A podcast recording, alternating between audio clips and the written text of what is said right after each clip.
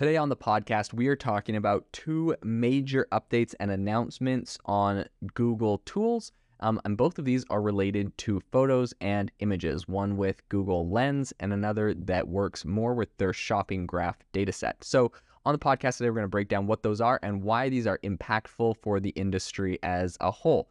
So the first one I want to talk about is Google's new it's it's like kind of like this new AI clothing try-on tool.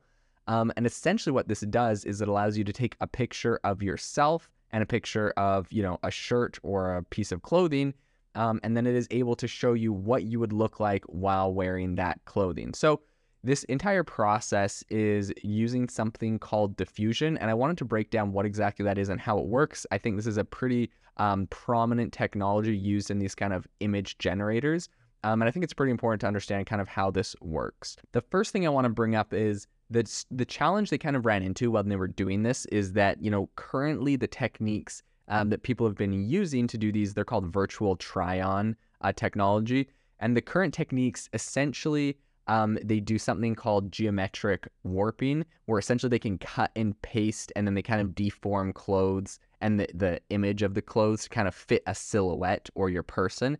But the problem is this is that the final image is never really spot on. The clothes don't actually realistically adapt to your body. Um, they have visual defects like misplaced folds, and this overall just makes the clothes look kind of like mishappen and really not very natural. So when Google kind of set out to go and build this new uh, virtual try-on feature and this new technology, they were really focused on making sure that they were generating every pixel of the clothing from scratch so that they're actually producing a really high quality, realistic image, similar to something, you know, um, the same strategy that someone like uh, Midjourney is currently using. So they found a way to do it with uh, diffusion and they created a uh, diffusion based AI model to do this. Um, but essentially, to understand how this works, you first have to kind of understand diffusion. So, diffusion essentially is a process of slowly adding pixels or what we call noise to an image until they become like unrecognizable. So, think of like kind of like a, a TV screen when it's just white fuzz um, and it's just, you know, fuzzing or whatever imagine that, but with more colorful pixels. And then once you get it to that point, then essentially you're slowly removing the noise um, or these kind of fuzzy pixels completely until the Im- the original image is slowly reconstructed into perfect quality. It kind of sounds fancy, but essentially just a lot of colorful pixels are on one screen, and they're slowly pulling out the pixels that don't match the image that is behind um, until they've reconstructed the image in perfect quality. So right now, text to image models um, like Imagen uh, use diffusion um, and text from a large language model to generate these really realistic images. Just and they do this exclusively based on kind of um, text image generators like Midjourney or something like that. Um, so Google actually said that they were inspired by Imagen and they decided to kind of tackle this entire project with this virtual try-on technology using diffusion inspired by Imagen. So they did this with a twist though. So instead of using text, uh, like a text input like you would with Midjourney, um, they decided to use a pair of images. So the input would be the clothing, uh, you know, the t-shirt or whatever. Um, and then the other one would be the person. And each image is sent to its own neural network, which is a UNet and they are able to share that information with each other in a process called cross attention. And so essentially, they're generating an output which is a photorealistic image of you wearing this piece of clothing. And this kind of combination of image based diffusion and also cross attention is what they've used to make up this new AI model, which is really cool. So as far as training uh, goes to make this, you know, this new feature possible and also as realistic as possible, they put their new AI model through a lot of rigorous training.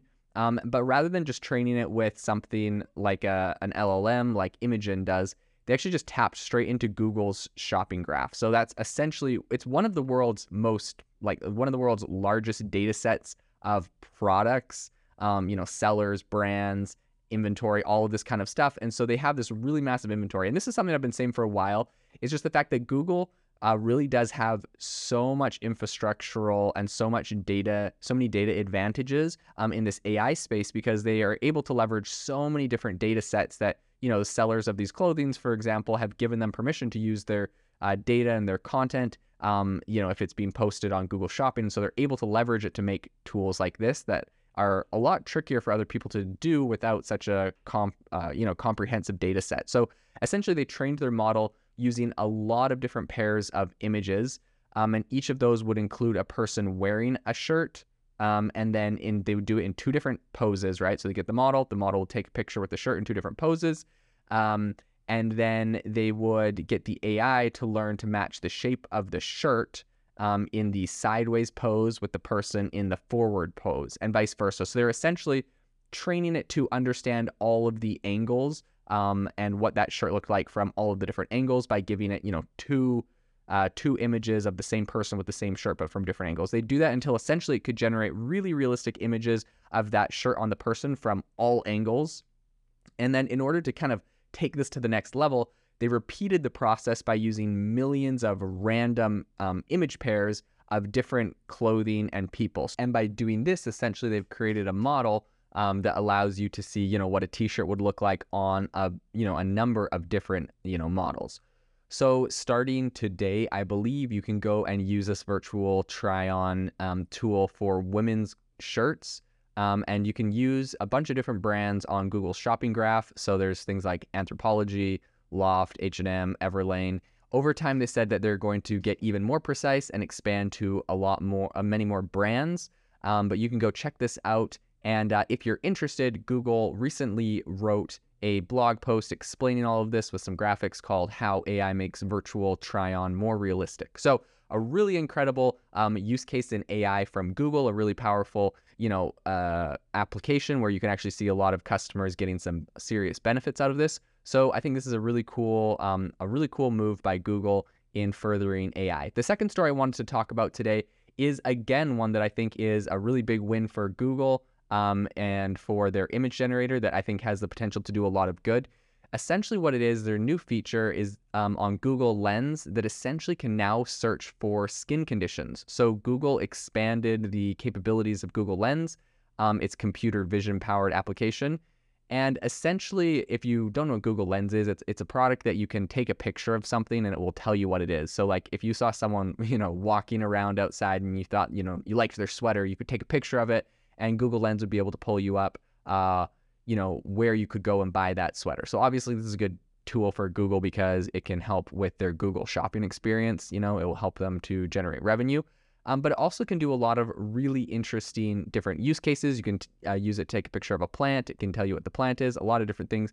But now um, you can actually use it to identify skin conditions and search what they are. So um, you'd be able to take a picture of a rash or a mole or um, a lot of different skin conditions. And I think this is a really cool tool uh, to really help you know people understand if they have some sort of uh, you know, cancerous or dangerous skin condition. Of course, this isn't a replacement for a doctor or something like that, but I think this is a really good idea. Um, if you took a picture of something with this, it, it, gave you a warning. This would be a really good sign to go and see a doctor and get that looked at. Um, and I think this is going to be quite a powerful tool. So essentially, users can now um, include images in their interactions with Bard, and Lens is going to help Bard in understanding what the visual content is. So, you know, for example, if you uploaded an image of your skin to Bard and said, "Hey, you know, what is this that I have?" Um, it would be able to look at that, use use Google Lens to identify it, you know, tell you maybe a little bit about it, um, and then hopefully provide you with an app creator feature. Now, again, this is I think a really powerful. Um, a really powerful ability that Google has is the fact that they have this really wide variety of tools and software, and by integrating all of them, um, they're able to make some really powerful products, right? So Google Lens has been around for quite a while now. Um, they're adding a lot of these really impressive AI features, but obviously it's been using AI to do image, uh, you know, identification for quite a while. And now being able to pair something like that with Google Bard makes Google Bard an incredibly powerful tool. Um, and so it's going to be interesting to see how you know companies like OpenAI and ChatGPT try to respond as Google starts inevitably implementing uh, more and more and integrating more and more of their softwares into their core um, AI tools and products. And it's going to be interesting to see who kind of the major winners are in these spaces and how this continues to benefit society. Thank you for listening to today's podcast episode, breaking down how AI is impacting your industry. Today's episode is sponsored by AIbox, a no code AI app builder and marketplace, which just launched a crowdfunding campaign. If you are interested in investing in a new AI startup, you can go to republic.com slash AI-box. I'll leave a link in the show notes as well to learn more. The minimum investment is $150 and the maximum investment is 100,000. Until next time, have a fantastic day.